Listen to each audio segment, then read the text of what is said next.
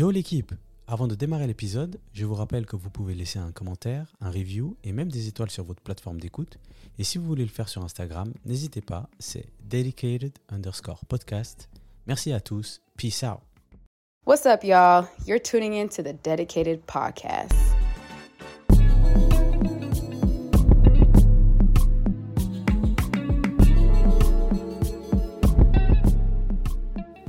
Bonjour à tous, on est là aujourd'hui pour l'épisode 8 du Dedicated Podcast. Alors aujourd'hui, pour la première fois, j'ai deux invités et pour démarrer, comment ça va, Chalanda? Ça va bien, un peu fatigué, mais ça va bien. Superbe. Et toi, Vanessa? En forme. Magnifique. Alors aujourd'hui, c'est un épisode un peu différent parce que déjà j'ai deux invités et surtout on va traiter un sujet qu'on n'a pas vraiment traité euh, auparavant. Alors, je vais faire une petite présentation comme ça tout le monde est au courant de, de, de- ce que vous faites et puis surtout de, la discussion, discussion pardon, qu'on va avoir. Donc je vais commencer avec toi Vanessa. Vanessa, tu es suisse mais tu es d'origine RDC de 4-3. Euh, tu travailles dans, dans le département RH d'une entreprise horlogère euh, de luxe et depuis, plus- enfin, depuis plusieurs années, et tu œuvres enfin, en partie, l'une de tes, res- tes responsabilités pardon, euh, est euh, au sein euh, de la structure Diversity, Inclusion and Equity. Comment on dit déjà, c'est le petit nom? D-E-N-I. Ok, D-E-N-I. Superbe. Et euh, peut-être pour, euh, pour démarrer, avant qu'on passe euh, à l'introduction avec Chalanda, euh, comme introduction, est-ce que tu euh, arrives à nous dire comment tu as intégré ce département? C'était c'était un goal ou alors c'est quelque chose qui t'est un peu tombé dessus? Euh, ça m'est complètement tombé dessus. Honnêtement, si on m'avait dit il y a quelques années que j'allais euh, travailler dans ce domaine-là, je crois que j'aurais pas forcément cru. Puis en plus, c'est assez nouveau, donc euh, c'est pas quelque chose qui m'était venu euh, naturellement. Une chose est sûre, c'est que j'ai choisi de travailler dans les ressources humaines parce que ben, j'aime les gens et j'aime que les gens se sentent bien. Euh, donc voilà, ça c'est sûr, c'était un choix. Et puis après, c'est un peu un concours de circonstances finalement et une opportunité qui s'est présentée. Et ben, voilà, l'occasion de pouvoir croiser mes valeurs avec euh, mon travail. Superbe. Et là, ça fait combien de temps Ça fait euh, une année maintenant que je suis sur ce poste-là et sept ans, euh, presque sept ans maintenant dans l'industrie euh, du luxe. Ok, très bien. Et là, maintenant, on va passer à toi, Chalanda. Donc, euh, tu es suisse et d'Antigua. Alors, pour résumer, tu es une activiste sociale et culturelle, euh, enfin, de, ce que j'ai compris, euh, je dirais même socioculturelle, parce que tu as souvent lié les deux, euh, notamment dans ton dernier, un de tes derniers projets. Mais pour revenir, tu es donc cofondatrice de l'AEA, l'Association des étudiants afrodescendants, avec quelques collègues de l'Université de, Lausanne. Tu as également fondé un collectif qui s'appelle Réflexion décoloniale. Et finalement, Zagaza, qui est un collectif multidisciplinaire, donc danse, musique, DJing, euh, qui rassemble des artistes queer et femmes afrodescendants. C'est juste juste. Très bien. Et du coup, moi, j'ai une, une pre- première question euh, introductive pour toi. C'est qu'est-ce qui a éveillé chez toi cette envie de, de se mobiliser euh, pour les gens euh, à travers tes différents projets, enfin, les différentes structures que tu, tu as mis en place avec, avec tes collègues? Euh, bah, je pense qu'il y a plusieurs choses. Il y a tout ce qui est un peu individuel personnel. Du coup, c'est voilà, le sentiment en fait que voilà, il y a enfin, la réalisation et, euh, et la conscience qu'il y a beaucoup d'injustices qui se passent, des inégalités, euh, et l'envie en fait de, de pouvoir me mobiliser là-dedans à travers différentes formes qui me concernent mais qui ne me concernent pas. J'ai pu aussi militer ou travailler comme en- actuellement au Sleeping, surtout pour les personnes, enfin le droit des personnes sans abri. Du coup, c'est voilà, vraiment cette, volonté de donner, de participer euh, dans tous les privilèges que j'ai, de pouvoir en fait améliorer en fait certaines conditions de certaines personnes, mais aussi dans ce qui me concerne en fait de pouvoir le mettre en avant et travailler euh, conjointement. Et comme on voit, ce sont des choses qui se font collectivement. Donc je pense que l'autre chose qui m'intéresse et qui m'a motivée, c'est que j'étais jamais toute seule. Enfin, c'est jamais moi qui ai eu l'idée de faire quoi que ce soit. C'est soit j'ai intégré en fait des, collectifs, soit on a créé et cofondé des collectifs avec d'autres personnes. Et du coup, c'est vraiment en fait le quand les personnes se rassemblent pour une cause qui, les transcende, ben, ça c'est quelque chose que je trouve magnifique et ça me fait du bien de participer là-dedans. Super, ben, en tout cas, c'est louable. Alors, c'est important pour euh, toutes, les, auditrices et les auditeurs euh, d'expliquer en fait la raison pour laquelle je vous ai rassemblés les deux. Donc, en effet, l'in- l'inclusion dans la société, euh, c'est un réel topic d'actualité. hein. Je pense qu'on on est tous au courant. Il y a plusieurs actions qui sont menées pour sensibiliser la société de manière générale sur l'inclusion, etc. je trouvais très important de lier cette thématique à l'aspect professionnel, et c'est pour ça aussi que tu es là, Vanessa, aujourd'hui.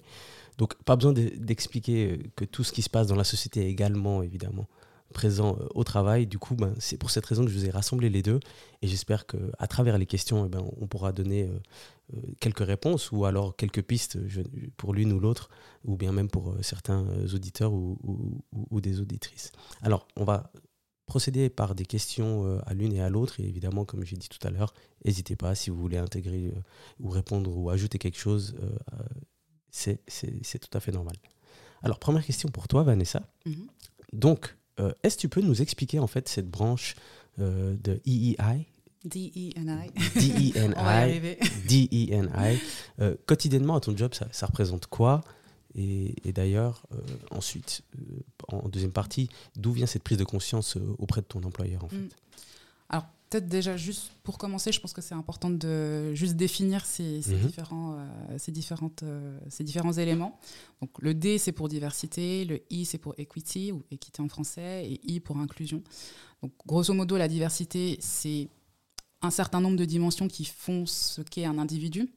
Tu vas avoir des dimensions qui sont euh, visibles, la couleur de peau, euh, l'âge, le genre. Et puis, tu as toute une série de dimensions qui sont, elles, invisibles, euh, comme ben, la religion, les croyances, les valeurs, l'éducation qu'on a reçue, la façon de penser. Donc voilà, tout ça, c'est finalement la diversité. le I pour inclusion, c'est ce qui permet à toutes ces dimensions de la diversité de s'épanouir et voilà de pouvoir de pouvoir s'exprimer puis le i qu'on retrouve ça dépend un petit peu euh, finalement euh, euh, où sur, sur, sur le globe, mais le E pour Equity, c'est vraiment qu'est-ce que je fais, qu'est-ce que je donne pour que ben, chacun puisse s'y retrouver. C'est un peu contraire à, à, l'égalité d'une certaine façon, où on va donner la même chose. Ça, c'est l'égalité. L'equity, l'équité, c'est donner ce dont la personne a besoin. Donc, juste pour définir un petit peu. Important. et donc, mon job concrètement, ben, il consiste à, à penser à des politiques, à des programmes qui vont venir soutenir la diversité et l'inclusion euh, au sein de l'entreprise. Donc, grosso modo, c'est euh, c'est mettre en place des éléments qui vont faire que les gens ils vont se sentir bien, euh, qui vont se sentir respectés et voilà, qui vont pouvoir venir comme ils sont finalement sur leur lieu de travail. Et pour moi, ça vient toucher une conviction personnelle assez, assez forte puisque finalement, je me dis, mais c'est trop dommage de devoir laisser une partie de qui, on, de qui on est quand on passe le pas de la porte de, de son employeur. Donc voilà, c'est pour ça que c'est un, un, sujet qui est, euh, je pense, essentiel, important d'un point de vue humain. Mhm. Ça, c'est sûr, indéniable, mais aussi d'un point de vue business. Je pense qu'on aura l'occasion d'y revenir euh, euh, un, petit peu, un petit peu plus tard. Très bien. Et puis du coup, enfin, tu as dit que c'est assez nouveau, qui est depuis un an.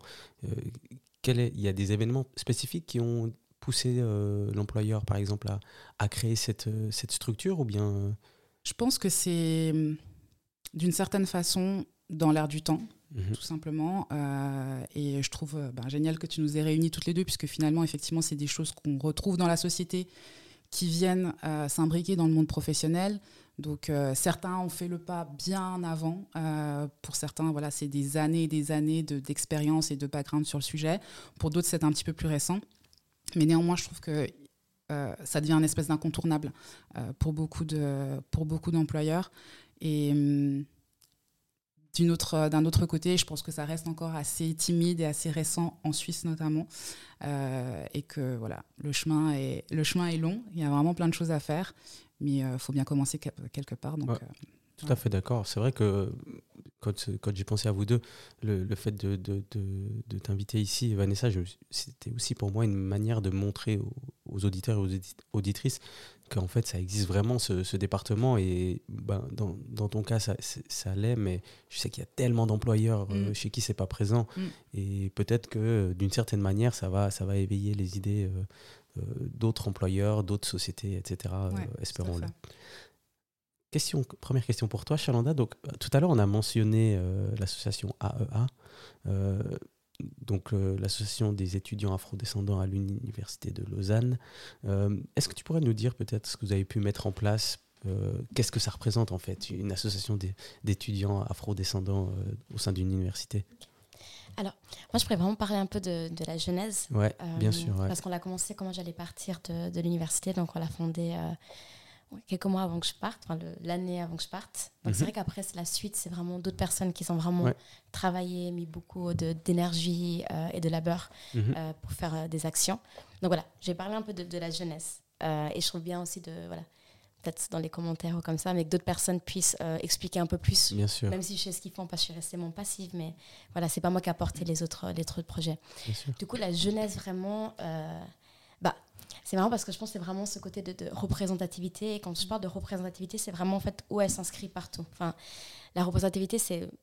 C'est au-delà du physique. C'est aussi en fait comment euh, la, les savoirs et la culture des personnes noires sont, inscrits en fait dans le, dans le curriculum. Euh, comment celle-ci elle est inscrite en fait dans le, dans le, la transmission de savoir euh, qui se fait à l'université, comment elle est, elle est transcrite dans tout ce qui est culturel à l'université. Voilà, c'est toute cette, cette dimension en fait qui était inexistante, voire lorsqu'elle y était, elle était souvent problématique, euh, selon nous en tout cas. Donc ça a commencé, on était, euh, bah, il y avait, euh, bah, je, je- je dis Bien les noms parce que c'est bien bien de dire aussi qui sont les personnes qui ont mis les, les premières briques Bien pour. Donc il y avait Chancel qui fait partie de Aki le Tour, il y avait Jorel, euh, il y avait Vanessa, et du coup on était les quatre qui avons discuté, on était... on, était, on restait souvent ensemble, on mangeait ensemble et on se disait qu'en fait ça allait pas du tout. Et ce qui s'est passé, c'était également, il y avait eu, euh, oh, voilà, j'explique la jeunesse qu'on comprenne, il y avait eu un, une fête de l'HEC qui faisait sur les Masai Mara. Et du coup, il y avait un groupe féministe euh, intersectionnel qui a dénoncé ça, euh, que je trouve, en tout cas personnellement, tout à fait bénéfique et tout à fait cohérente en fait que cette- ce groupe de féministes euh, ont décidé de, de dénoncer en fait le fait de, de réapproprier en fait le Masai Mara, euh, de le, le- les fétichiser, de le caractère, Mm. caricaturer encore des cultures en fait africaines, euh, toujours dans un truc de d'ironie ou de, de exotisation. Et c'est là qu'on que c'est c'est à, à ce moment-là à l'université, il y a eu un déverlement de propos racistes propos racistes dans, le, dans les toilettes, enfin sur les, les réseaux sociaux. Enfin, vraiment, c'était c'était d'une violence, en fait, tout ce qui s'est passé par la suite. Euh, aussi de propos hyper sexistes, de viol contre, en fait, le, le, le, le, le- le collectif ou l'association féministe. Et du coup, c'est là qu'on s'est dit, bah, en fait, il n'y a personne pour défendre les personnes racisées à l'université. En fait, lorsqu'il y a quelque chose qui arrive, et encore maintenant. Enfin, ça, c'était en 2016. Là, je me trompe sur les dates. C'est pas grave, pas grave. Mais du coup, c'est en 2016, on est en 2023, c'est toujours la même chose. Donc, il y a des bureaux d'égalité, il y a des bureaux de diversité et d'inclusion. mais en fait, sur les, questions racisme, ils ne sont pas du tout, du tout. Et voilà, je le, pose encore maintenant parce que je considère que c'est encore le cas, en tout cas à l'Université de Genève, où après, j'ai plutôt plus, euh, je m'étais plus un peu activée. Mais du coup, ils ne sont pas du tout euh, outillés et Mhm. ils, ils considèrent même pas le problème racial en fait au sein de leur université. Donc c'est pour ça qu'on s'est dit qu'il fallait qu'on ouvre ça autant pour aussi promouvoir en fait la culture euh, africaine et afrodescendante. Du coup ça, ça englobe aussi toutes les personnes afrodescendantes donc Amérique du Sud, Afro enfin toutes les diasporas Exactement, afrodescendantes voilà. Euh, c'est aussi l'idée de, de en fait les, étudiants, étudiantes, étudiantes africains qui venaient euh, ou afrodescendants qui venaient en fait en, en Europe pour la première fois, sachant que nous en fait on, sait la difficulté que ça peut être de circuler dans des espaces blancs. Et c'est aussi l'idée d'en fait maintenant quand il y a des choses qui se passent, nous nous avons en fait un outil pour se dénoncer. Euh, à savoir que c'est très long de pouvoir faire cette association. Donc, euh, vu qu'en fait, c'est quelque chose qu'on, c'était pour des personnes afrodescendantes, euh, les, l'université refusait qu'on puisse pas intégrer des personnes blanches. Donc voilà, il y a encore ce problème encore euh, actuel où c'est la- le rassemblement des personnes afrodescendantes pour défendre leurs droits cause toujours un peu Mhm. question. Enfin, hein, il y, a, voilà. Je ne vais pas nommer quoi que ce soit, mais c'est, assez euh, questionnable de savoir que même CAMAF à l'université de, Genève a aussi eu difficulté euh, de pouvoir se, regrouper et a beaucoup plus de, de, en fait avec les structures qui accordent en fait des associations universitaires, tout comme on a eu avec l'AEA, pour pouvoir venir que d'autres associations. Euh, mais voilà, c'était vraiment en fait ce manque de représentativité et de reconnaissance en fait dans l'espace universitaire. Ok, très bien, bah, très mais la complète. suite, il y a hein, eu pas mal de choses. Bien sûr, alors euh, d'ailleurs on les salue. Euh, Il y a eu énormément de choses qu'ils ont, qu'ils ont fait et c'est vrai qu'on les a, ils sont très actifs aussi sur les réseaux sociaux à, à- à nous transmettre des messages ou alors, à, ou alors à dénoncer des messages. Et, et ce que je trouve très intéressant, c'est que peut-être que l'université de, de Lausanne aurait besoin d'un département euh, dit ENI. Voilà. voilà. Parce que, parce que finalement, vous avez fait le chemin inverse. Vous avez, vous avez fait votre euh, association euh, pour dénoncer des choses qui se passaient dans le cadre de l'université et pour euh, finalement les reporter alors à l'université ou alors plus loin si, si, si nécessaire. Donc c'est ça que je trouvais très intéressant en fait dans, dans l'assemblage de, Mm. de, de- de vos deux profils. Je peux rajouter Bien sûr, bien sûr. Alors, ils ont un bureau de diversité et égalité à l'Université de Genève. Lausanne, euh, ils avaient égalité. Il n'y avait pas forcément le, le, le, le, le rajout de diversité.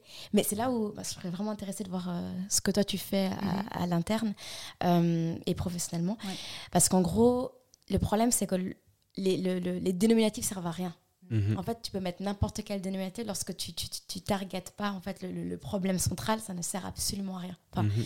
de mettre diversité devant égalité alors qu'en fait les personnes dedans ne sont pas du tout renseignées sur ce que c'est la diversité et qui nomment pas en fait ce que c'est la diversité lorsque c'est des problèmes surtout raciaux, Mhm. euh, de classe, euh, de genre, euh, de validisme. Enfin voilà, il y a plein de choses qui est la diversité mais il faut les nommer et lorsqu'on ne les nomme pas, on peut pas en fait les les les, les- comment dire ça, les tackle, les les, les, améliorer, les Ouais, changer, exact, les, ouais. les confronter. Ouais, et exact. du coup, c'est pour ça qu'il y a, il y a des départements, mais les départements ne sont pas du tout outillés pour créer en fait, des espaces qui répondent en fait, à ces problèmes-là. Le titre ne veut rien dire. Mm. Et ça, c'est quelque chose qu'on essaie de dire. Le titre ne veut rien dire. Mhm. C'est vrai. Un, enfin, si je peux me permettre, c'est un, super point parce que je pense que euh, enfin, un, un des points de départ, un, point, un des points de départ selon moi, pardon, euh, c'est vraiment de, de s'assurer que tout le monde se sente concerné. Je Mhm. pense que déjà, là, il y, a un- il y a un trou dans la raquette en fait. Je pense que quand euh, euh, il s'agit essentiellement de certaines communautés qui, elles, euh, voilà, prennent euh, de l'énergie, prennent le flambeau pour essayer voilà, de, faire, euh, de donner de la visibilité à, à certaines causes et qu'en fait autour, ben, il y en a plusieurs qui ne se sentent pas spécialement concernés, pour moi c'est un vrai problème. Donc c'est l'affaire de tous et je pense qu'il y a un vrai volet euh, d'éducation et de sensibilisation parce que comme tu le dis, très souvent on est en face de personnes qui ne sont pas forcément équipées, outillées pour pouvoir euh, adresser correctement ces différentes euh, problématiques voilà, qui viennent s'insérer dans le quotidien de différentes, de différentes minorités. Ouais, tout à fait. Ben, merci d'avoir ajouté ça parce que c'est vrai que je Mhm. pensais exactement à, à ce genre de, de choses. C'est vrai que souvent, c'est important de- de- d'avoir une action, d'avoir, enfin, même au- avant l'action, d'avoir euh, une, une structure qui essaie de faire quelque chose, mais est-ce que les personnes qui sont dedans ont la conscience, ont la connaissance pour, euh, pour, pour, pour mener tout ça à bien et dans le bon sens? Parce qu'on peut totalement euh, dévier euh, si c'est mal organisé, structuré Ouais, et représenté Mhm. également. Du coup, euh, Vanessa, euh, et peut-être pour répondre euh, à ce, à ce que Chalanda a dit tout à l'heure, est-ce que tu peux nous donner aussi quelques actions que vous faites euh, Est-ce que vous approchez des associations ou alors est-ce que vous faites tout à l'interne Mm. Ouais, simplement qu'on ait juste une idée de, de- de ce qui est fait. Oui, bien sûr. Alors, euh, c'est vrai que, ben, comme tu le disais dans ton introduction, c'est relativement récent. Donc là, ça fait une année que le poste que j'occupe euh, a été créé, euh, typiquement, et que le sujet est vraiment mis sur la table. Donc, il y a tout à... Tout à mettre en place. Voilà, c'est pas, ça se fait pas non plus en, en un claquement de doigts, mais dans le dans le type d'action et pour rebondir aussi sur ce que je disais tout à l'heure et l'importance de sensibiliser tout le monde et de s'assurer que le sujet soit vraiment l'affaire de tous, il y a vraiment d'abord la, la priorité, c'est de, de s'assurer qu'on parle tous le même langage. Donc il y a un volet éducatif qui est colossal Mhm. euh, et c'est par là qu'on qu'on a commencé, définir quelles étaient nos priorités, Mhm. qu'est-ce qu'on avait envie de faire, pourquoi on avait envie de le faire? Le pourquoi, il est hyper important, surtout dans le cadre de l'entreprise. Euh, je pense que c'est peut-être ce qui diffère aussi de, de la sphère, euh, euh, enfin plutôt euh, société, mais le pourquoi, que ça ait du sens, que les gens comprennent l'histoire, c'est essentiel.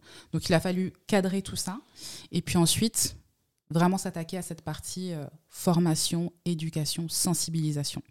Donc ça s'est passé par euh, la mise en place de e-learning à disposition de tous les collaborateurs. Ça passe par euh, des ateliers justement de sensibilisation qui ont été créés en interne pour vraiment pouvoir toucher ce qui vient rythmer finalement le quotidien de différentes minorités au sein de l'entreprise et qui très souvent sont banalisées. Racisme et sexisme ordinaire, banalisés. Donc pour s'en rendre compte, là, l'idée, c'était vraiment de pouvoir mettre les, différents, les différentes équipes, tous les collaborateurs dans, ben, des situations, dans des situations concrètes. Donc ça, ce sont des choses typiquement qui viennent vraiment ben, baliser finalement mhm. le, le, terrain et puis s'assurer encore une fois qu'on parle le même langage. Moi, je crois beaucoup en ce volet éducatif parce que je pense que ça fait écho à un certain nombre de choses, dont la notion de privilège. On n'est pas tous pareils, on ne navigue pas dans la vie avec les mêmes, euh, bah, les mêmes avantages et tout le monde ne s'en rend pas forcément compte. Ça a des impacts sur euh, la vie euh, de manière générale et bien sûr sur, dans le monde professionnel. Et je pense que cette prise de conscience, ça a l'air de rien, mais en fait, c'est essentiel et pour moi c'était par là exactement qu'il fallait euh, commencer. Donc dans notre début de parcours, c'est un petit peu là qu'on en est, mhm. euh, vraiment dans, ce, dans, cette, euh, dans cette affaire de sensibilisation, avec naturellement la nécessité d'avoir des dirigeants qui portent le message aussi, parce que dans le monde de l'entreprise, et c'est le cas je pense dans différentes structures, bah, en fait si le top management ne porte pas le message, à un moment donné, comment tu veux que ça cascade il faut sur le reste de l'organisation. Et ça, c'est super, euh, c'est super important. Et on peut y croire pour différentes raisons, je pense. Ça peut être tout simplement euh, humainement parlant, parce qu'on est intimement convaincu que ce sont des sujets importants, qu'il faut les adresser et qu'il faut les adresser correctement. Et ça peut être tout simplement d'un point de vue business, parce qu'à un moment donné, même si tu n'as pas été exposé à certains, certaines situations euh, et que tu n'as pas un entourage qui est particulièrement divers, qui aurait pu t'aider à comprendre un certain nombre de choses, eh bien, à un moment donné, même si tu ne fais pas, euh, tu ne crois pas en ces sujets-là pour des raisons, voilà, je dirais, humaines, il faut y croire pour le business. c'est vrai. Parce que ça vient toucher le chiffre d'affaires, ça vient toucher le porte-monnaie, et c'est là que ça fait mal. Évidemment. Voilà. Ok, très bien. Ben, je vais enchaîner avec une deuxième question, et, et euh, peut-être tu nous diras si vous avez aussi pu est-ce que vous avez pu euh, appliquer ces choses-là sur les, phases de recrutement aussi, par exemple? Parce que, et là, j'en viens à, ma question, donc on n'a pas besoin de tourner autour du pot. Il y a plusieurs études d'ailleurs en Suisse euh, qui ont prouvé que c'était beaucoup plus compliqué de trouver du travail pour les enfants d'immigrés avec un nom euh, étranger. J'ai vu une stat l'autre jour qui disait que les candidats politiques avec un nom étranger obtiennent 5% de moins de voix pour la, enfin l'anecdote, juste par leur nom. Mm. Donc, avec ta position, euh, comment on fait pour pousser le premier domino en fait euh, de cette hmm. problématique? Je pense qu'il faut s'attaquer vraiment à la source. Euh, et encore une fois, je, reviens sur cette notion de privilège, mais c'est important que les personnes qui soient impliquées dans les processus de recrutement, que ce soit des responsables de ressources humaines ou des managers, puissent avoir bien conscience de leurs biais, mmh des privilèges qu'ils ont ou qu'ils n'ont pas et qu'ils en soient voilà, suffisamment conscients pour euh, ben, s'assurer que dans le cadre du processus de recrutement, ça ne vienne pas polluer le mhm. processus. Ça, je pense que c'est une première chose. Donc, on revient sur ce côté sensibilisation, éducation, etc. Ensuite, je pense qu'il y a un autre point qui est assez, euh, qui est assez important. C'est enfin, bête, mais c'est la façon dont on rédige une fiche de poste. Aujourd'hui, il y a tellement d'éléments de langage qui vont faire que tu vas inclure ou exclure une partie de la population. Mhm. Mais de nouveau, il faut en avoir conscience. Donc euh, là, il y a différents outils qui existent en plus aujourd'hui qui permettent de voilà, euh, screener euh, une, une, fiche de poste et s'assurer qu'elle soit ben, inclusive, qu'elle parle à tout le monde et que du coup, elle n'envoie pas déjà le message à une certaine population de en fait, ben, c'est même pas la peine. Mhm. Donc rien que déjà au niveau de la fiche de poste, je pense qu'il y, y, y a, des choses à faire. et puis et puis ensuite, voilà, vraiment, je pense, euh, encore une fois, toute la partie euh, euh, liée au biais. Mhm. pour moi, je trouve, ça, je trouve ça assez essentiel. Et essayer de, s'assurer que dans un processus de recrutement, pour mitiger les biais et leur impact, eh bien, on ait différentes personnes qui soient impliquées et, et, qui soient à même de pouvoir contribuer à la prise de décision si ce sont que des personnes qui se ressemblent et qui ont un certain nombre de billets, j'ai fait telle école, je sors de telle grande université, donc forcément si j'ai un CV de quelqu'un qui sort de la même université, il est forcément génial. Mhm. Ça, c'est des choses, ça reste humain, hein. on va vers ceux qui nous ressemblent, ce qui voilà. Bien sûr. Très souvent, c'est le premier, c'est le premier réflexe. Donc pouvoir avoir, je pense, différentes personnes qui viennent, euh, qui viennent contribuer à, à, voilà, à mitiger l'impact des biais, euh, c'est euh, c'est essentiel. Et puis ensuite, je pense avoir des partis pris. Tu me donnais les statistiques sur, Mhm. sur, certaines, sur certaines populations. Qu'est-ce qu'on. Enfin, je pense que ça, c'est le, le- le choix de chaque entreprise, de chaque employeur, de- d'un moment donné, assumer que, OK, dans ma structure, j'ai peut-être pas suffisamment de diversité aujourd'hui. J'en veux plus, c'est important parce que euh, ça amène un certain nombre de choses à mon business. Donc, je vais aller chercher ces personnes-là, là où elles sont. Si aujourd'hui elles ne viennent pas à moi, j'irai les chercher là où elles sont. Mhm. Donc, il y a des campagnes aussi de recrutement qui peuvent tout à fait être imaginées pour aller euh, à la source et puis euh, voilà, être beaucoup plus euh, friendly sur, sur ces populations-là. Bah, en tout cas, merci. C'est intéressant, je trouve, d'entendre ce que vous faites. Alors, on est encore au début, ça fait une année, Bien un sûr. peu plus, etc. Mais je serais en tout cas curieux d'entendre ce qui, ce qui viendra dans le futur parce que euh, c'est même si ben, pour certaines personnes euh, qui dirigent une entreprise, c'est l'aspect business qui les, qui, les, qui les motivera pour euh, enfin, de- de- d'inclure plus, etc. Mhm. Au final, euh, je trouve que c'est important de donner la chance à tout le monde et que même ces personnes qui pourront aller dans les entreprises pourront se développer, euh, auront des chances qu'ils auront qu'ils auraient peut-être pas pu avoir, etc. Mm. Enfin, je veux dire, on a tous été dans des recherches de travail, on a tous été euh, dans la paranoïa de est-ce que c'est parce que, etc. Mhm, mhm. Et, et- et le fait d'entendre que des choses comme ça sont mises en place, je trouve ça encourageant pour les pour euh, les, les futures générations et même pour nous, parce que évidemment, on- qui c'est qui reste dans le même job euh, 50 ans, quoi. Sûr. Et si je peux peut-être juste Bien compléter un, un dernier élément, parce que ça, je l'entends très souvent. Ah, mais du coup, quand on est sur ces sujets-là, ça veut dire que euh, forcément, il faut aller vers euh, des quotas. Ouais. Euh, forcément, ça met un petit peu en péril le, le- tout ce qui est méritocratie. Donc, je ne vais pas prendre le, profil avec les meilleures compétences, mais je vais prendre celui qui vient cocher la case de la diversité. Mhm. C'est une conviction que je n'ai absolument pas. Mhm.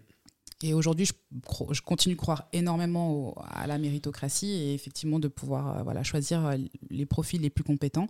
Mais encore une fois, là où je pense que euh, on peut tous faire mieux, euh, en tout cas dans, dans, dans, dans le monde professionnel, c'est de s'assurer que les shortlists de candidats qu'on a, à un moment donné, quand il faut faire un choix, bah, s'assurer qu'on a aussi une liste qui soit diverse Mhm. et que le choix puisse se faire ben, avec des, des profils à qui on a donné une chance et, euh, et pas simplement avec des profils identiques et, se retrouver à, à- alimenter encore une fois le manque de diversité euh, d'une certaine façon. Merci. Euh, du coup, Chalanda, c'est vrai que cette problématique qu'on vient de vient de mentionner, elle est également visible dans d'autres aspects de la société, société hein, recherche d'appartements, etc., etc. Euh, quelle solution tu vois pour sensibiliser les gens à cette problématique qui peut pousser euh, des gens à la précarité Euh, Est-ce qu'il y, y a des choses aussi que vous avez fait avec euh, Réflexion décoloniale, si je ne me trompe pas? Alors, juste que je resitue. Ouais, du bien coup, sûr. ça Réflexion décoloniale, Oui, réflexion. Euh, du coup, ce que tu me demandes juste pour être sûr que je, je comprends, euh, c'est de savoir qu'est-ce qui a été, qu'est-ce, qu'est-ce qui a été fait ou qu'est-ce qui devrait être fait. ouais, pour exactement. Assurer qu'en fait chaque personne a leur place en fait au niveau de. Exact, ouais. Bah, euh, tu peux même déjà commencer par peut-être ce que vous avez fait avec Réflexion décoloniale. Et puis peut-être on arrivera à des réponses aussi euh, par, par ce chemin-là. Alors, là, c'est parti un peu différemment que, que l'AEA, mais ça peut se ressembler dans, dans les, des objectifs un peu plus à long terme. Mais à, à court terme, c'était euh, suite à une pétition pour déboulonner et rebaptiser Karl Vogt à l'Université de, de Genève, pour toutes les raisons qui, qui va avec, c'est-à-dire... Ça me choque encore de savoir qu'il y a... Et d'ailleurs, c'est une super. Oui. Je suis désolé de te couper, c'est une super référence que tu me fais parce que l'épisode d'avant était avec Chaka qui a fait le boulevard du Ouais. village noir, donc euh, super, merci. Du coup, voilà, je pense que chacun a.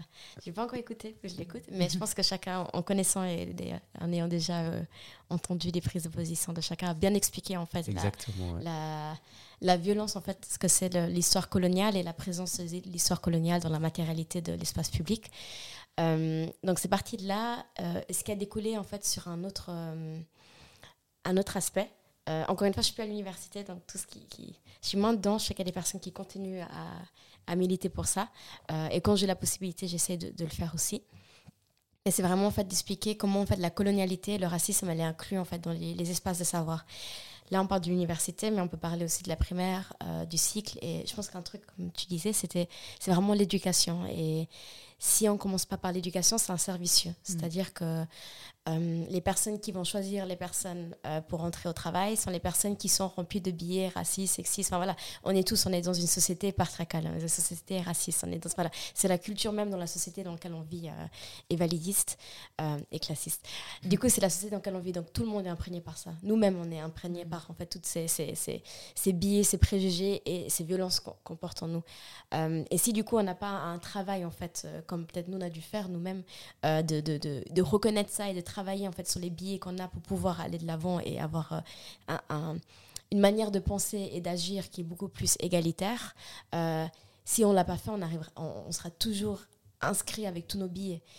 Donc si on retrouve des personnes qui, comme tu disais, ne seront jamais confrontées en fait à se poser ces questions dues par leurs privilèges ou dues par les environnements où ils ont évolué, c'est-à-dire ces personnes vont embiber en fait toutes ces violences et toutes ces Mhm. préjugés et discriminations. Et du coup, c'est les personnes que- qui vont choisir si tu vas travailler à un endroit ou pas. C'est ces personnes qui vont avoir des, des pouvoirs décisionnels qui sont très dangereux en fait pour la société. Mhm. Euh, du coup, là, c'est vraiment, nous, c'est à l'université. Mais j'enlève pas du tout le fait que c'est des choses à vraiment travailler, que ce soit à l'école primaire, aussi, les profs produisent de la violence euh, raciste. Les profs produisent de la violence coloniale, sexiste. Enfin, on a tous été en face à deux profs qui ont dit des choses tellement problématiques, mais qui ont été banalisées. Et ça, c'est des personnes qui ont une responsabilité sociale. On ne parle pas d'une personne, par exemple, euh, qui qui n'a pas un impact en fait sur la, la construction du savoir et la construction euh, de l'apprentissage à l'adulte d'un enfant. On parle de personnes qui sont quand même une grande responsabilité en dehors des parents. Bien Mais c'est quand même l'autre intermédiaire qui est très important. Donc la responsabilité sociale des profs, c'est aussi de se déconstruire pour éviter qu'eux ils reproduisent ces violences. Mais c'est pas du tout considéré. Enfin, c'est c'est juste qu'ils se battent. Il y a j'ai un blanc à l'HEP euh, à Lausanne, la FEDA. J'ai un blanc, désolé, qui commence à travailler là-dessus. euh, sur ces questions-là à l'HEP, mais c'est vraiment quelque chose qui est essentiel. Et nous, à l'université, où on disait dans, ces- dans l'autre pan, c'est que je pense qu'à l'université, ils ont toujours ces, ces, ces grands discours que euh, c'est les nouveaux décideurs de demain. Mais en fait, vous faites des décideurs fucked up. Enfin, désolé, perds. Mais vous faites des décideurs en fait, qui, qui, qui, qui ont que appris un savoir euh, blanc et eurocentré. C'est des, décideurs qui n'ont qui ont pas du tout appris à déconstruire, en fait, que ce soit au niveau de la médecine. Il y a une médecine qui est basée sur en fait la culture blanche, le, corps blanc et le- le- le- les symptômes de personnes blanches dans une culture blanche. Ça crée des dégâts et ça crée des décès. Enfin, on ne se rend pas compte de, de, de, de la- de l'importance que c'est de, déconstruire tout ça. Ils sont, pardon, je sais pas si je fais trop. Non, non, non, vas-y, Euh, vas-y. Et du coup, et c'est aussi temps, par là. rapport euh, aux- aux hommes, c'est-à-dire qu'il y a une médecine qui a été basée sur le corps masculin. Mais c'est- euh, une médecine qui été basée sur le corps cisgenré. Qu'est-ce qu'on fait avec les personnes trans c'est- toutes des violences où ça crée des dégâts. On a des, personnes qui deviennent profs, on a des personnes qui deviennent psychologues. C'est une psychologie qui est basée sur le, psychisme d'une personne qui a été construite dans une société blanche et blanc. Qu'est-ce qu'on fait des personnes d'un parcours migratoire? Il y a petit à petit des choses qui se font, mais c'est pas la principale euh, chose qui est apprise. Il y a des personnes qui vont être, travailler dans des organisations internationales et qui ont que appris que c'est le savoir blanc qui est validé. Enfin, et moi, j'ai fait, des, j'ai fait en socio-économie, développement, migration. Je n'ai que appris un savoir blanc eurocentré, occidentalocentré, sans rajouter les États-Unis et le Canada. Ça veut dire que tout mon, mon apprentissage, j'ai valorisé seulement le savoir blanc. Mhm. Tout mon apprentissage, ça veut dire que j'ai, j'ai- j'ai valorisé l'être blanc. Et ça veut dire qu'est-ce que je fais maintenant quand par exemple je travaille pour des organisations internationales qui travaillent des personnes, des populations qui sont par exemple dans des régions qui ne sont pas occidentales? Mhm. Ça veut dire que je n'ai pas validé. Enfin, c'est toute une construction qui, qui, qui renforce ça. Et du coup, ce seraient les, par- les, les, les patrons. Les patrons qui vont décider si une telle personne va venir euh, pouvoir. Enfin, telle personne qui a étudié, imaginons, qui a fait ses études au Kenya, qui, qui a des super universités, est-ce que cette personne va pouvoir avoir les, les capacités? Ils vont dire non. Parce que pourquoi? Parce qu'en fait, on n'a que appris à renforcer une colonialité, une néocolonialité dans notre savoir. Et à l'université, c'est c'est fort. Et du coup, c'est un, un servicieux. Et si on ne commence pas à, à déformer, parce que finalement, les personnes qui décident, c'est des personnes blanches. Donc, on a beau prendre une personne, peut-être parce qu'on va faire un truc de quota, une ou deux personnes de, qui ont tout à fait le mérite, parce que, comme tu disais, le quota, c'est pas une question de on prend parce qu'il faut prendre. On prend une personne qui a les mêmes mérites de quelqu'un, mais cette fois-ci, on décide de plus prendre la couleur comme un billet négatif. Mais du coup, on le prend à égalité avec une personne blanche. Mais ça veut dire qu'il y avoir une ou deux personnes, mais c'est toute une structure qu'il faut repenser. Tant qu'on ne repense pas la structure, en fait, ça va juste être des personnes qui avoir des responsabilités énormes. Parce que Même je pensais par rapport à la représentativité. Le poids de la représentativité, je sais pas comment c'est pour toi, mais d'être des fois les seules personnes euh, euh, issues de, de, de groupes minorisés, c'est énorme. Mm. Que ce soit des personnes aussi au niveau de la politique. Enfin, tu as, Ouais, parlé avec. Véronica, avec Samsung, ça veut dire que quand, chaque fois qu'il y a un truc qui, qui est lié à des personnes minorisées, d'un coup on va les appeler, d'un coup on va leur demander. Ils doivent porter un poids énorme et c'est épuisant. Mais ça, c'est fait aussi parce qu'en fait, on sélectionne toujours une personne. Il y a, il y a une volonté qu'on va prendre une personne noire et on va se dire, ok, c'est bon. Et Mm. cette personne noire va prendre tout ce poids-là. Donc voilà, pour moi, c'est vraiment. euh, En tout cas, nous, ce qu'on on luttait, c'est. Vous avez beau changer le nom, Karl Vogt, vous avez beau déboulonner, mais si la structure à l'intérieur, elle est toujours raciste et, et- et coloniale, ça sert à rien. Mhm. C'est c'est- la violence d'avoir des- des- la matérialité comme ça, elle est, elle, est, elle est transcendante, mais la violence que vous instituez pour de reproduire, en fait, d'être une institution qui reproduit toujours cette, cette, cette- cette- cette culture, en fait, coloniale, Et, du- et du coup, et du coup euh, vous vous étiez engagé, engagé donc, euh, pour le déboulonnement du, du nom du, du bâtiment qui a, qui a été ap- appliqué, hein, si je me trompe pas. Alors, dé- le déboulement, ils n'ont pas déboulonné, ils ont changé le nom du, du bâtiment, Exact, ouais. Je crois qu'il n'a pas de nom, il a toujours pas de nom, je crois, Voilà. le bâtiment. l'Université de Genève. Oui, exactement. ouais. Ils vont faire. Voilà. Encore une fois, je donne, je donne mon avis. hein. Je suis sûre que ça. ça, ça, ça Tu peux, les, tu peux y aller. Mais vraiment, euh, d'une manière qui a été faite toujours en, excluant en fait les personnes les plus concernées. Quand on parle de Calva, Calva il a tapé sur tout le monde. C'est-à-dire voilà, il a tapé sur les questions raciales, validistes, classistes et patriarcales. Mais où c'est violent, c'est que Karl Vogt il a, il, a, il a participé vraiment à la à l'exposition et à la circulation des théories racistes. Mhm. Euh, la, la raciologie, cette scientifi- enfin, scientificité qui est complètement erronée sur la séparité des races. Euh, et du coup, les personnes les plus victimisées et les personnes les plus opprimées par ça, c'est les personnes noires à l'Université de Genève.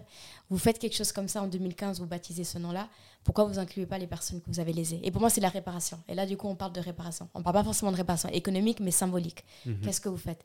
Mais pour ça, il faut que les personnes qui sont dans la direction, qui sont au bureau l'égalité et la diversité, soient conscients de ça. Et là, Ouais. on face à des personnes qui ne sont pas conscientes de ça. Ouais. Et là, du coup, en fait, on peut rien faire. Enfin, nous, on a discuté avec la direction, on peut dire voilà. Et je pense que c'est des conversations que les gens n'ont pas le vocabulaire. En fait, Mm. c'est- ils n'ont pas le vocabulaire, ils n'ont pas la compréhension et on est face que à des personnes blanches. Donc c'est même pas qu'on est face à une personne dans ce système qui est une personne euh, afrodescendante qui aurait en fait l'expérience euh, sociale qui leur donnerait les, les compétences de comprendre. On est face à des personnes qui n'ont pas l'expérience sociale et en plus ils n'ont pas les connaissances euh, théoriques et euh, euh, intellectuelles. Donc Et pas les volontés de les acquérir, Mm. apparemment. voilà, exactement. Du coup, euh, franchement c'est un mur de... Enfin, franchement, c'est- Ouais, c'est assez intense hein, ce que tu viens de nous expliquer. Et, et c'est vrai que on était tous là à t'écouter parce que c'est vrai qu'on se disait, mais c'est vrai. Et puis quand tu as fait référence à, la, à être la seule personne euh, afrodescendante, Mm. euh, dans- on a tous vécu ça et c'est vrai que, que, que- que c'est compliqué. Et, et bon, ben, on- le, le nom a été enlevé, mais on verra ce qu'ils font- ce qu'ils y feront euh, par la suite. Donc, ça, c'est un des, un, des, un des projets que vous avez mené. Il y a eu, il y a eu d'autres choses qui ont été faites euh, avec Réflexion décoloniale? Non, alors Dans- hein, c'était vraiment Peut-être pas quand il euh, étais. Hein. Après, on avait participé en dehors à le, un groupe pluridisciplinaire de la ville Ouais. sur euh, l'héritage colonial et raciste euh, à dans l'espace public euh, à Genève. Ouais. Euh, Est-ce que c'était celui qui était lié au postulat qui a été mis en place euh, voilà. Et qu'il y a eu un livre qui a été fait par. euh, Ouais, exact. Ouais. Voilà. Et euh, du coup, il y avait ça. Il y avait eu un deuxième volet en ce moment, enfin, qui vient de finir, qui était plutôt. Alors avant, c'était vraiment sur un état des lieux, en fait. De... Et à Genève, il y a énormément euh, de, de, de- d'espaces publics avec un, des typonymies, donc les noms de rues, avec des, des statues, des bustes et tout ça. euh, qui sont liés à des personnes. Parce que la Suisse, elle, elle était aussi un centre colonial qui était Mhm. hyper intense. Enfin, même quand on parle de l'horlogerie ou de- du Mhm. luxe, le luxe, il a été. Enfin, c'est- enfin, qui demande maintenant de, de- voilà, qui pense ces questions-là, c'est important parce qu'en fait, d'où viennent les minéraux? Mm. D'où viennent, d'où viennent l'enrichissement de la Suisse qui n'avait pas de, de, de richesse? Enfin, C'est des Mhm. questions que lorsqu'on creuse, il y a pas mal de livres qui ont été faits euh, dernièrement là-dessus et depuis quelques années en fait, enfin, c'est su que beaucoup de richesses en fait des grandes familles suisses ou de, de, de luxe ou du cacao, enfin voilà tout ça, c'est lié en fait à une entreprise coloniale que la Suisse elle avait, euh, elle était i- directement impliquée dedans, pas étatiquement, mais dans sa richesse. Euh, mais du coup, elle a, elle a participé ça à la ville et la ville, elle est en train de réfléchir à des. euh, mais encore une fois, c'est euh, les dirigeants, euh, l'ancien dirigeant, les dirigeants actuels, euh, de, enfin le maire de, de, de Genève, qui ont voulu mettre ça en place. Donc, encore une fois, c'est la volonté des personnes au-dessus, euh, mais toujours, toujours avec des, des difficultés politiques. C'est-à-dire que tu as beau vouloir mettre des choses en place, mais en fait, il y a quand même tout un groupe politique, euh, plutôt d'extrême droite ou de droite, ou des fois libéral, qui, c'est pas du tout leur priorité. Donc, pourquoi on va s'intéresser à ça? Enfin, voilà, on tue l'histoire suisse. Enfin, c'est pas.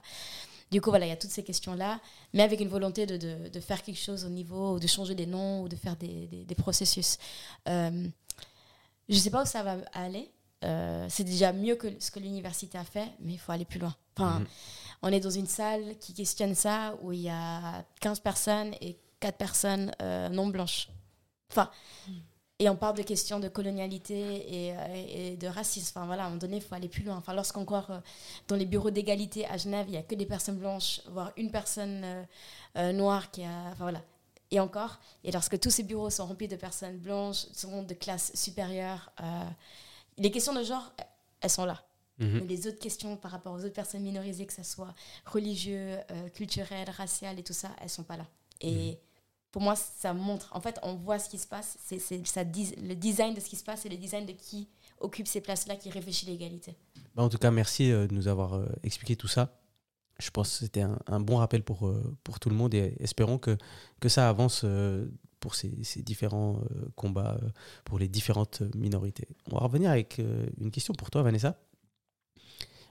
alors, est-ce que le, le, travail que tu mènes quotidiennement, donc tu nous as expliqué ce que tu faisais, euh, principalement euh, pour l'instant euh, établir un socle, un background mhm. qui, qui puisse permettre à tout le monde d'être conscient et effacer, disons, les biais, etc. Mhm. Est-ce que aussi dans ton travail et, et, dans ce travail de fond, il y a une volonté d'éviter les campagnes publicitaires maladroites, par exemple. Euh, et là, et là j'ai envie de citer H&M et, et, le, et, le, petit singe, ou encore, évidemment, euh, le fameux cas maniaque à Lausanne. Hot topic. euh, très bonne question. Et alors, effectivement, l'idée, c'est que ça reste pas cantonné simplement au niveau euh, des employés. Mhm. Encore une fois, moi, je suis intimement convaincue, et c'est ce qu'on essaye de véhiculer, c'est que cela concerne tout le monde. Donc, si ça concerne tout le monde, ça veut dire que ce n'est pas un sujet de ressources humaines, c'est un sujet marketing, c'est un sujet de production, c'est un sujet euh, digital, produit. Enfin voilà, ça vient toucher à toutes les sphères euh, de l'entreprise.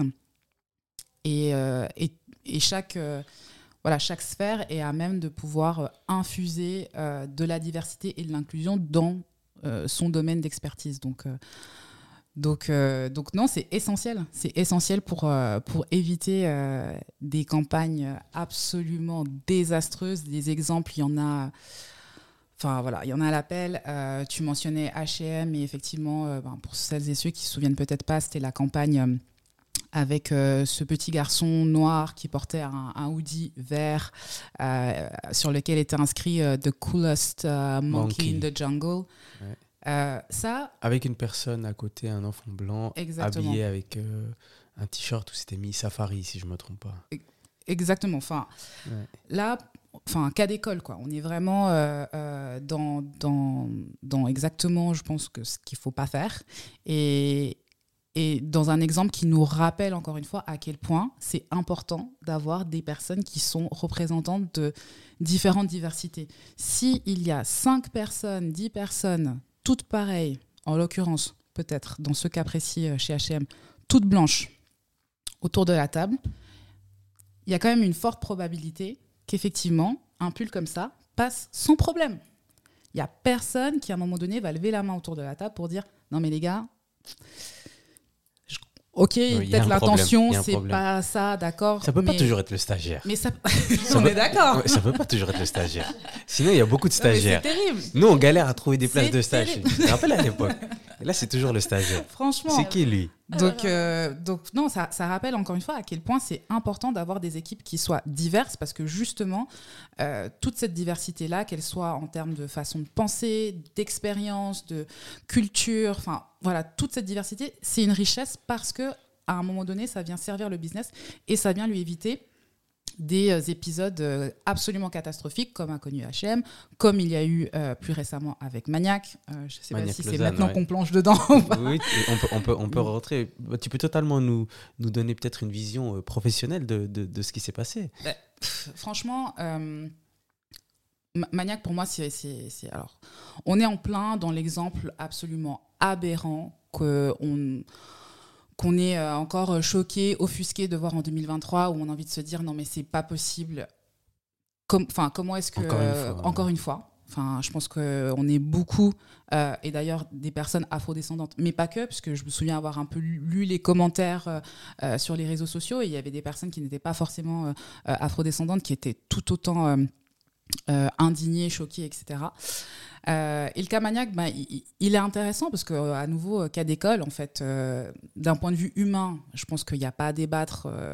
ça, Mhm. ça se fait pas, on veut plus voir ça. Enfin, c'est Mhm. c'est- juste, ça n'a pas sa place ouais. absolument nulle part. Et d'un point de vue business, mais encore moins, Mhm. parce que, à nouveau, si t'es pas convaincu, humainement parlant, que ces choses-là n'ont pas leur place dans une vitrine, d'ailleurs dans n'importe quel euh, espace, euh, voilà, c'est une chose. Si t'as pas été exposé dans ta vie à différentes situations et que tu as même de comprendre ce que peuvent euh, ressentir, vivre certaines personnes issues de, de- de différentes minorités, ok. Mais à un moment donné, tu dois au moins le faire, tu dois au moins prendre conscience parce que ça va potentiellement avoir un impact sur ton business. Ouais, totalement. Parce que tes clients, ils rentrent dans ta boutique, dans ton magasin, c'est pas des porte-monnaies euh, ambulants en fait. Mhm. C'est des personnes, ce sont des êtres humains avec des valeurs, avec euh, les gens aujourd'hui achètent de plus en plus avec euh, bah, justement avec leurs valeurs et, et c'est important de prendre tout ça en compte. Donc vraiment, pour moi, il y a zéro excuse. Mhm. Encore une fois, si t'es pas touché humainement, si t'as pas été exposé à ça, j'ai envie de dire pas de problème. C'est vraiment d'un point de vue business que je, que je, que je regarde cette situation. Mm. Pas de problème. Humainement, ça te parle pas, pas de souci. Mais d'un point de vue business, tu penses à ton chiffre d'affaires à un moment donné, tu te dis non, vaut peut-être mieux pas partir sur ce terrain-là parce que euh, voilà, potentiellement, Ouais. ça, ça va pas m'amener des bonnes choses en fait. Ouais, bien sûr. Donc euh, voilà. Et, et je tiens quand même à préciser aux audit- auditrices et aux auditeurs que, que Vanessa là, nous a fait une réponse euh, avec une vision professionnelle business. hein, euh, Totalement. euh, les exemples qu'elle a donnés et, et les explications qu'elle a données sont liées à ça. Je- tu voulais ajouter quelque chose euh, sur ce cas, euh, Chalanda Euh, non, enfin, merci aussi à l'AEA Ouais, exactement. je voulais faire la, référence. euh, ouais. qu'ils ont, qu'ils ont publié ça avec toutes les violences que ça inclut. Enfin, je pense que c'est important de dire aussi que beaucoup de gens sont d'accord, beaucoup de gens sont pas d'accord. Mm. Et du coup, le, le fait que, que un- association décide de divulguer ça et montrer la violence, ça fait qu'en fait, ils reçoivent beaucoup de violence. Mm. Euh, et du coup, Ouais, ça, on et se on rend pas compte, à- en fait. C'est que Mm, de dénoncer en fait des violences racistes ou des, des, des violences intersectionnelles, euh, beaucoup de gens ça leur dérange et beaucoup de gens vont ensuite avoir des paroles hyper violentes et avoir des comportements hyper violents envers les, les, les protagonistes. Quand on peut voir même dernièrement avec euh, Samson vu qu'il était. Exactement. Ah, voilà, ouais. c'est c'est un risque en fait de dénoncer les choses qui se passent et du Ouais, coup ça, ça met beaucoup de vulnérabilité. Donc Ouais. voilà, bravo à, à eux d'avoir eu ce courage, Ouais, d'avoir et, puis, et, puis, et puis surtout de- d'avoir euh, continué à, à porter le projet après parce que évidemment alors j'ai vu sur les réseaux qu'il y a eu des, des lives qu'il y a eu euh, des choses Mhm. qui se sont passées et ils sont allés plus loin ils ont essayé d'avoir une discussion etc et ils sont allés jusqu'à la plainte si je me trompe pas alors je sais qu'aussi Samson et, et un autre élu euh, ont rejoint le le, le, le- projet enfin pas le projet le la, la procédure euh, pour euh, soutenir l'AEA, mais en tout cas, bravo à eux d'avoir divulgué et surtout ensuite euh, continuer le, de porter le projet euh, jusqu'à jusqu'à la plainte. Vas-y. Non, vas-y, vas-y. Je pense que j'aimerais rajouter, je pense que des fois, ce qui est encore plus violent que l'acte, c'est la réponse à cet acte. Totalement. Et du coup, souvent, les gens, ils sont du style euh, Ah, mais au moins, ils auraient pu parler. En fait, souvent, les, tu parles aux gens avant. Enfin, Ouais. Ça veut dire que c'est pas le call-out, comme on appelle, que des gens ils sont contre. En fait, le call-out, c'est souvent le, le, le- le dernier médium qu'on utilise suite à ce qu'en fait, les voix n'ont pas été écoutées et Ouais. la dignité des personnes n'a pas été respectée. Donc, c'est vraiment de, de, the last process que tu dois faire Ouais. afin en fait d'être écouté et visibilisé. Donc vraiment, c'est souvent la réponse. Et en fait, c'est ça. Je trouve que d'autant plus, euh, moi je suis pas du tout business, Mm. mais d'autant plus business, tu fucked up, ta réponse elle doit être Carré. impeccable. Mm, Et c'est là en fait tu vois que vraiment il y a un il y a un racisme ordinaire tellement inscrit dans les gens. Mm. Il n'y a aucune personne dans l'équipe qui ont les capacités de, de, de, de, de répondre à ça. Et ça donne des trucs fucked up. Enfin, Totalement. Ben, moi, moi- moi, très honnêtement, et, et je pense qu'on en a tous parlé avec euh, notre entourage, etc. euh, alors, la vitrine, bien sûr, j'étais euh, choqué, mais euh, enfin, on en voit tellement de ces choses arriver, puis après, c'est toujours la même histoire, le stagiaire, comme j'ai dit tout à l'heure, etc. mais enfin, bref. euh, mais la lettre d'excuse, moi, c'est ce qui m'a ce qui m'a presque le plus Mhm. choqué parce que c'est vraiment le moment où il fallait plus rien dire, dire on est désolé, on va faire ça, ça, ça pour essayer de régler et fin. Et, et là, ils ont essayé de se justifier que ça ne l'était pas, ça n'était pas Ouais. raciste parce, parce que pour telle raison, parce qu'on soutient les minorités, etc. Et c'est vraiment là, je pense, qu'ils qu'ils ont plongé au, plongé au fond. Après, ça, c'est- ça, ça n'engage que Mm. moi. Euh, Bah, C'était une opportunité, en fait, euh, ouais. qu'ils avaient de pouvoir euh, S'en sortir. s'en ouais. sortir, Enfin, s'éduquer. Ouais, Euh, je pense qu'il y a eu, il y a eu une vraie main tendue et, et pour le coup, ça n'a pas, été, ça a pas été saisi. Et, et d'un côté, tu as envie de dire, euh, mais en fait, euh, je pense que soutenir ce que euh, un collectif comme, comme les étudiants afrodescendants de Lausanne ben, fait, c'est- une chose et c'est très bien. Mais j'espère vraiment qu'avec des exemples comme, comme celui-ci, on se rend bien compte qu'on a tous et toutes un rôle à jouer et qu'à un moment donné, pour soutenir aussi ces personnes qui, comme tu le disais, hein, prennent des risques quand même à, à- à prendre ces positions-là, euh, bah voilà, nous, on a aussi tous un, un rôle à jouer et, et utiliser le porte-monnaie. Mhm. exactement. Il faut aller toucher là où ça fait mal. Donc, euh, si vous faisiez euh, Boycott. votre shopping chez Maniac, voilà. Très bien. Écoutez, euh, on arrive presque à la fin. hein. Euh, mais avant ça, je vais poser une dernière question à toi, Chalanda, puis après on va passer les trois questions euh, que je pose à tous les invités. Donc j'ai mentionné les différents projets que tu, as menés ou que tu, menais. Avant qu'on termine, je voulais quand même qu'on parle de Zagaza. Donc comme j'ai dit, le, le collectif multidisciplinaire qui rassemble danse, musique, DJing pour les personnes queer et les femmes afrodescendants. C'est juste, hein tout- Oui, quand- enfin, on dit femme des fois, mais femme, c'est. Ah, pardon. Mais ça va bien, c'est c'est vraiment toutes les Ah. personnes qui s'identifient en quoi femme. Ah, ok, pardon. Donc c'est un, Ouais. un vocabulaire plus large. Ok, très bien.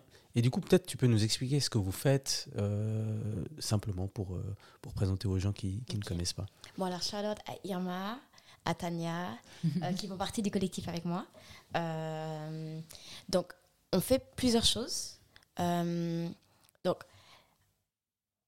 Je pense que c'est intéressant de dire que. J'essaie de voir comment je peux le présenter Bien pour sûr. que ça rentre dans le, dans le sujet et que ça, ça concerne un peu euh, ce qu'on dit. Ouais, parfait. Euh, du coup, en fait, je pense que, comme on a dit, on, on- on- on est beaucoup plus dans la scène du clubbing, mais on a aussi des fois des résidences où on pense un peu plus loin euh, ce qu'on veut faire dans Zagaza. Euh, mais clubbing, du coup, on a voulu mélanger en fait qu'est-ce qui signifiait le clubbing et du coup, on a souvent le DJ, mais en fait, dans les, dans les cultures afro-descendantes, le clubbing, c'est aussi avec le MC, enfin la personne. Mhm. L'ambassadeur, l'ambassadrice de soirée, qui est très important, et aussi des personnes qui performent. Et ça, on trouve aussi dans. dans- donc, c'est quelque chose qu'on a voulu euh, ramener euh, en Suisse, euh, dans les formes du clubbing, qui sont pas toujours très. voilà, on voit rarement en Suisse, en tout cas, des, des- des aspects comme ça dans la manière de penser le clubbing. Mais les espaces non- ne sont pas non plus faits pour ça, parce qu'il y a rarement des fois des scènes et tout ça. Du coup, c'était c'est ça, mais il y a aussi tout le truc où on essaie d'être un, peu un laboratoire où toute personne, euh, surtout afro-descendante euh, ou femme ou queer, puisse en fait venir. Du coup, ça serait vraiment pour toucher les personnes minorisées dans les espaces d'art, euh, mais multidisciplinaires, c'est-à-dire que vraiment même au niveau de la direction artistique. À travers ça, on a voulu, on, a, on a politisé, c'est-à-dire que on a fait un travail de politisation. Bon, déjà, pour moi, c'est très important de dire que l'être, l'être est politique, c'est-à-dire déjà d'être euh, une femme ou une personne euh, non hétéro-cis euh, dans un espace de clubbing, euh, une personne racisée dans un espace de clubbing, des fois plutôt blanc ou plutôt hétéronormé, et si genré, c'est déjà un acte politique de se- se- être là. Donc je pense que ça, c'est important de le dire. Euh, mais ce qu'on fait, c'est qu'on essaie ici de réfléchir, euh, où euh, Tania, c'est une des membres qui a beaucoup réfléchi sur ces questions-ci, sur le care, qui fait tout un travail là-dessus de son côté, et qu'elle elle a amené un peu son savoir, et à, travers les trois, on a essayé de, de réfléchir, en fait, qu'est-ce que ça signifie, en fait, le, le soin. Quand on parle de, de care, c'est vraiment la pratique afroféministe, en fait, de, de repenser le soi dans les espaces.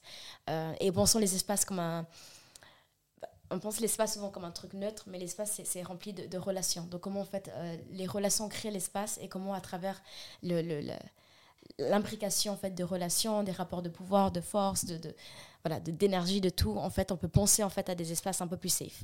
On dit pas safe space parce qu'on considère qu'aucun espace ne sera jamais safe parce que tout le monde vit des violences différentes euh, et intersectionnelles, mais c'est de penser comment on peut les rendre les plus justes. Et je pense que c'est mm. un peu pas similaire, mais ça peut ressembler un mm. peu à comment on repense même l'environnement de travail et de se dire en fait comment on crée un environnement qui fait que tout le monde, à travers leur identité, euh, puisse être accepté et puisse être bien. Et que finalement, toutes les violences qui sont face à les multiples identités, elles soient en fait euh, en prévention. Le but, ce serait pas. Bon, si elles arrivent, ça serait de les, réprimer, entre guillemets, ou de les, shout-out, enfin de dire voilà, ça c'est pas bien. Mais le but, c'est de les prévenir. Donc, comment on prévient? Donc, des fois, c'est les histoires de. Enfin, les histoires, c'est les, volontés de faire de la mixité choisie. Du coup, on fait de la mixité choisie pour les personnes qui vivent euh, une sorte de violence euh, intersectionnelle. Ça peut être, par exemple, pour des personnes.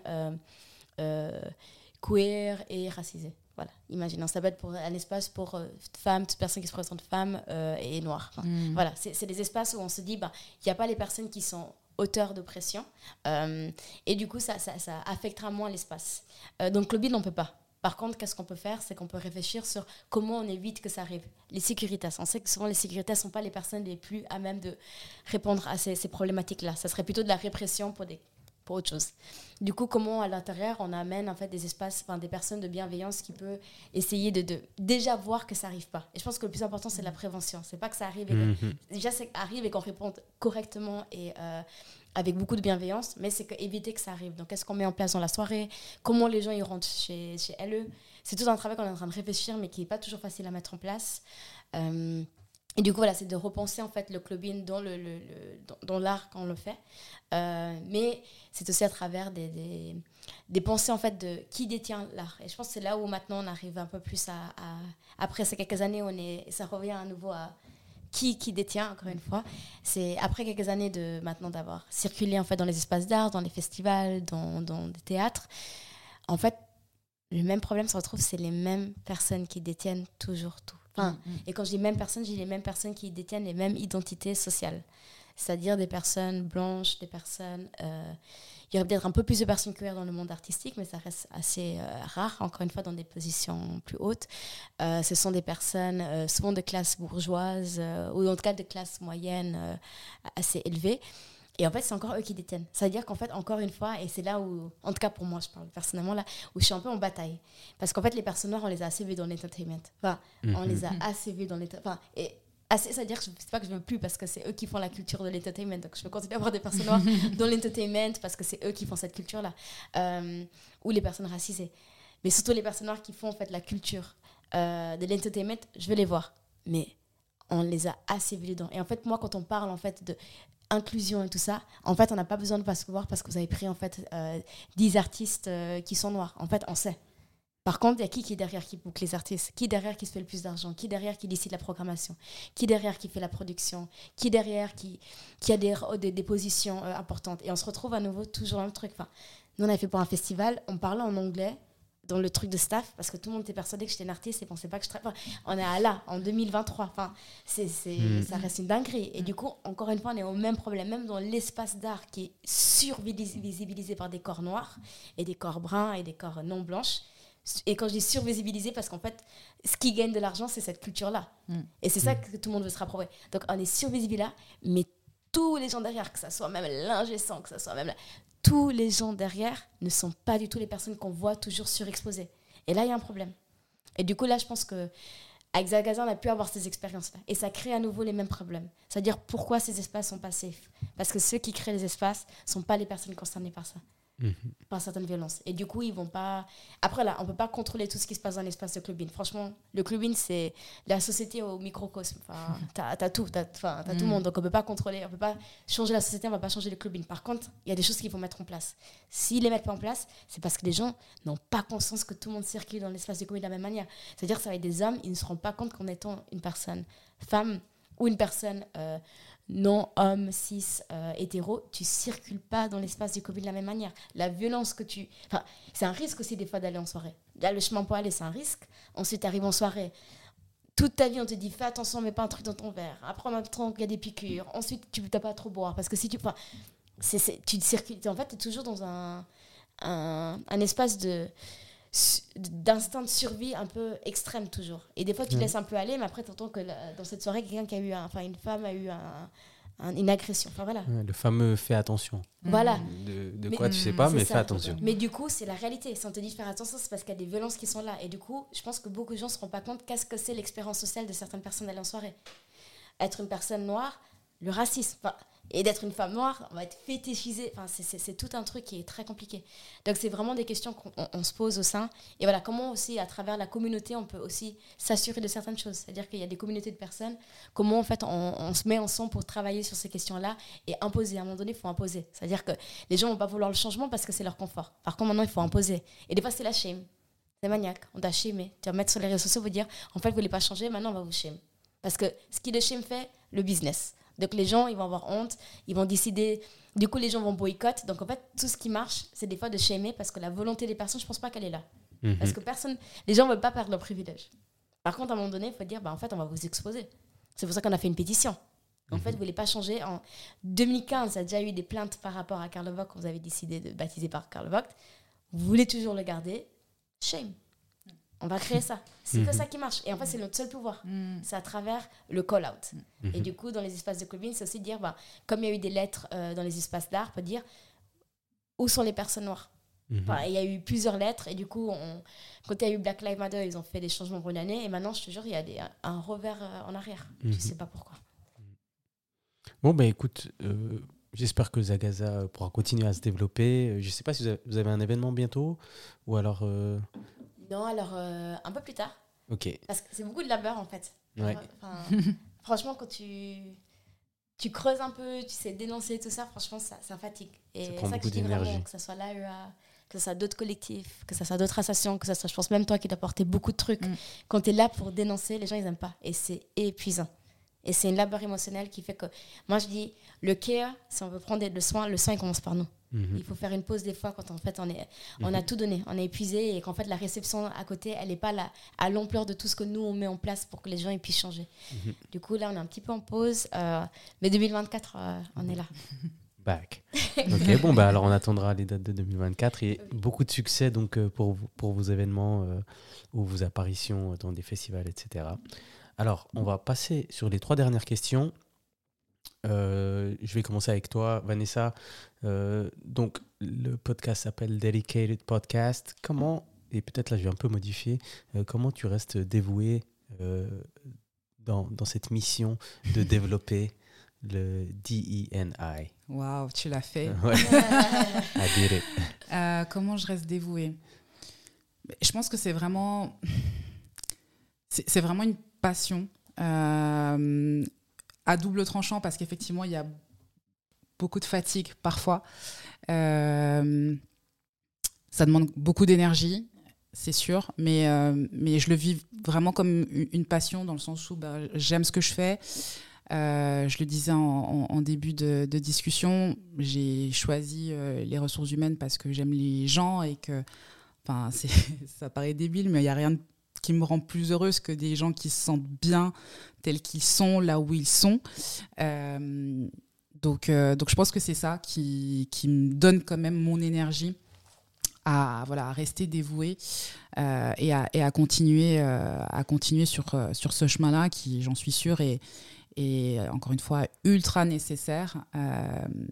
et voilà, a de, voilà, il va falloir beaucoup de travail, ça c'est sûr, mais en tout cas, la forte conviction personnelle que c'est totalement la, la direction dans laquelle il faut aller.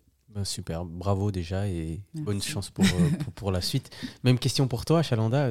Qu'est-ce qui, qui fait que tu, tu restes dedicated? Alors, tu as bien sûr mentionné que ça prenait beaucoup d'énergie, mais euh, je sais que tu reviendras et, et que tu vas continuer à pousser. Qu'est-ce qui, qu'est-ce qui nourrit tout ça?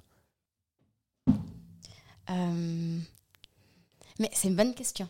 Je pense que là, je suis en période de très grosse fatigue. Du coup, Mhm. j'aimerais dire que là, je suis un peu épuisée. Euh, mais je pense que des fois aussi, quand tu as vu la réalité des choses, tu peux plus retenir en arrière. Enfin, quand tu vois euh, toutes les, les- les violences qui s'imbriquent et qu'est-ce que ça crée et qu'est-ce que ça fait, tu peux plus fermer les yeux.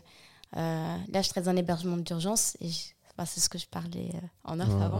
ouais. C'est après avoir travaillé en fait et voir des personnes sans abri dormir dehors, la réalité aussi comment la violence raciste affecte beaucoup des personnes dans des parcours migratoires très violentes et qui fait qu'en fait leur, leur vie elle est, elle est, elle est destituée de- d'humanité. Euh, enfin, je dis leur vie, c'est-à-dire que la manière, leurs conditions de vie, elle est inhumaine. inhumaine.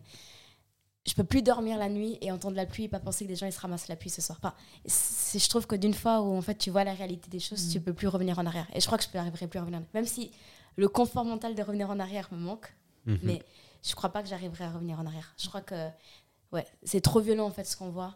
Euh, c'est trop violent de voir les mécanismes qui sont en Mhm. fait dans, dans des universités. Les méca- enfin, quand tu vois tout ça, c'est dur de revenir en arrière. Il faut prendre des pauses et c'est ça que je, je m'accorde une pause actuellement pour pouvoir avoir la force. Mhm. Mais je souhaite pas en fait de, de vivre dans un déni pour pouvoir traverser la vie normalement. Enfin, c'est pas mon Mhm. souhait euh, parce que je trouverais pas juste que moi je retourne à mon confort alors que parce que voilà, je suis arrivée à un moment de ma vie où j'ai pu je reste une personne afrodescendante, je reste une personne en blanche, je reste une femme, voilà.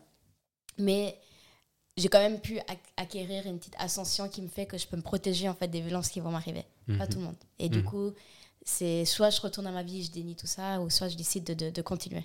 Mais je continue quand j'ai repris le soin de moi-même. Parce que je peux pas aider et soigner ce qui Bah, se passe. On te, souhaite, important. on, te souhaite, on te souhaite un très bon repos pour que tu viennes encore, euh, encore plus forte. Euh, deuxième question. Est-ce que vous avez une recommandation culturelle, un lieu, un endroit que vous voulez euh, recommander? Alors que ça peut être ici à Genève, ça peut être à Lausanne, ça peut être où vous voulez. Là, je vous- là, les, les yeux ils sont partis au plafond là. Les, les gens n'ont pas l'image, mais vraiment les filles, vous êtes en pleine réflexion. Tout à fait. Ça peut être un Euh, restaurant, euh, une, une expo, ça peut être euh, un bar, ça peut être. Mais honnêtement, moi j'ai un truc qui m'est venu à l'esprit et c'est pas, bah, c'est pas lié à un lieu euh, voilà, grave. physique, mais j'ai envie de dire ce podcast quand même. On n'est Ah. pas sur une vraie recommandation culturelle, Non, mais- honnêtement. C'est c'est gentil, merci. Bon, bah écoute, je prends, hein, Van. Merci. C'est cadeau. Euh, ça fait un peu Inception comme ça. Du coup, les gens qui entendront réécouteront. Ok, très bien.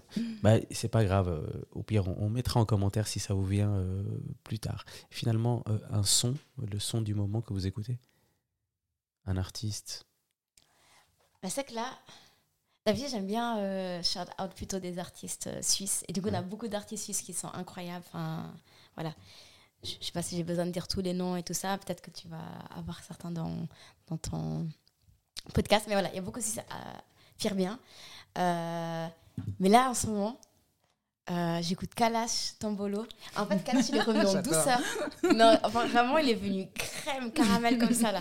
Du coup, voilà, ça, c'est mon son du moment. Mais sinon, franchement, euh, en Suisse, on a des artistes de ouf. hein. Que ce soit Océane, que ce soit Tansia, que ce soit Gaspard, que ce soit Mélissa Band, Alice. Voilà, il y a plein d'artistes, et j'en manque beaucoup, euh, qui sont très, très talentueux, talentueuses. Et du coup, il faut les soutenir. Les Suisses, on est trop fatigués. Franchement, on soutient pas nos J'avoue. artistes, on est trop fatigués. Ouais. Enfin, à un moment donné, il faut que qu'on arrête. Donc, Bah, ça, a- va arriver très bientôt. Je pense qu'il est le moment. Il est le moment. Waouh. C'est le moment Ouais. de de- d'avoir un invité, euh, un artiste. Alors, on a eu Vince Lee euh, en Ouais. tant que DJ, mais euh, il est temps qu'on ait un artiste Ouais. suisse. Et des chanteuses, il y a des incroyables. sûr. Davy, elle est incroyable. Bien sûr, incroyable. Vraiment, Vraiment. vraiment, on a des talents qui sont Mm. époustouflants. Et Ouais. du coup, il faut qu'on les soutienne. Je ferai en sorte de- d'en avoir un maximum, en tout cas. J'espère. Compte sur toi. Vanessa, toi, un, un son? Euh, là, franchement, en boucle, j'ai My Eyes de Travis Scott. Ok, Voilà, superbe. Nouvel album tout à fait. dans En l'actualité. plein dedans. Très bien. Ben, écoutez, là, on arrive à la dernière question. Déjà, je vous remercie les deux d'être venus, euh, d'avoir accepté l'invitation. Avant qu'on boucle, je vais quand même remercier euh, donc Amber qui, qui filme. Je vais aussi euh, remercier Kevin K-Swiss qui nous a prêté un micro pour aujourd'hui. Et finalement, je vous remets donc ici les, un sel pimenté de LVDD, la volonté du dé, qui sponsorise officiellement donc les cadeaux pour nos invités. On, Carrément. leur, on Merci remercie. Merci. Voilà pour Merci. toi. Et à tous les. Voilà, exactement, c'est très Parce important. On est quand même en 2023. Et voilà, voilà. Terminé les, les plats fades. Exactement. Euh, donc merci à LVDD et euh, une deuxième, une dernière fois merci à vous. Merci à toutes les auditrices et tous les auditeurs qui sont encore là. Euh, et à la suite au prochain épisode. Bye. Dedicated Podcast.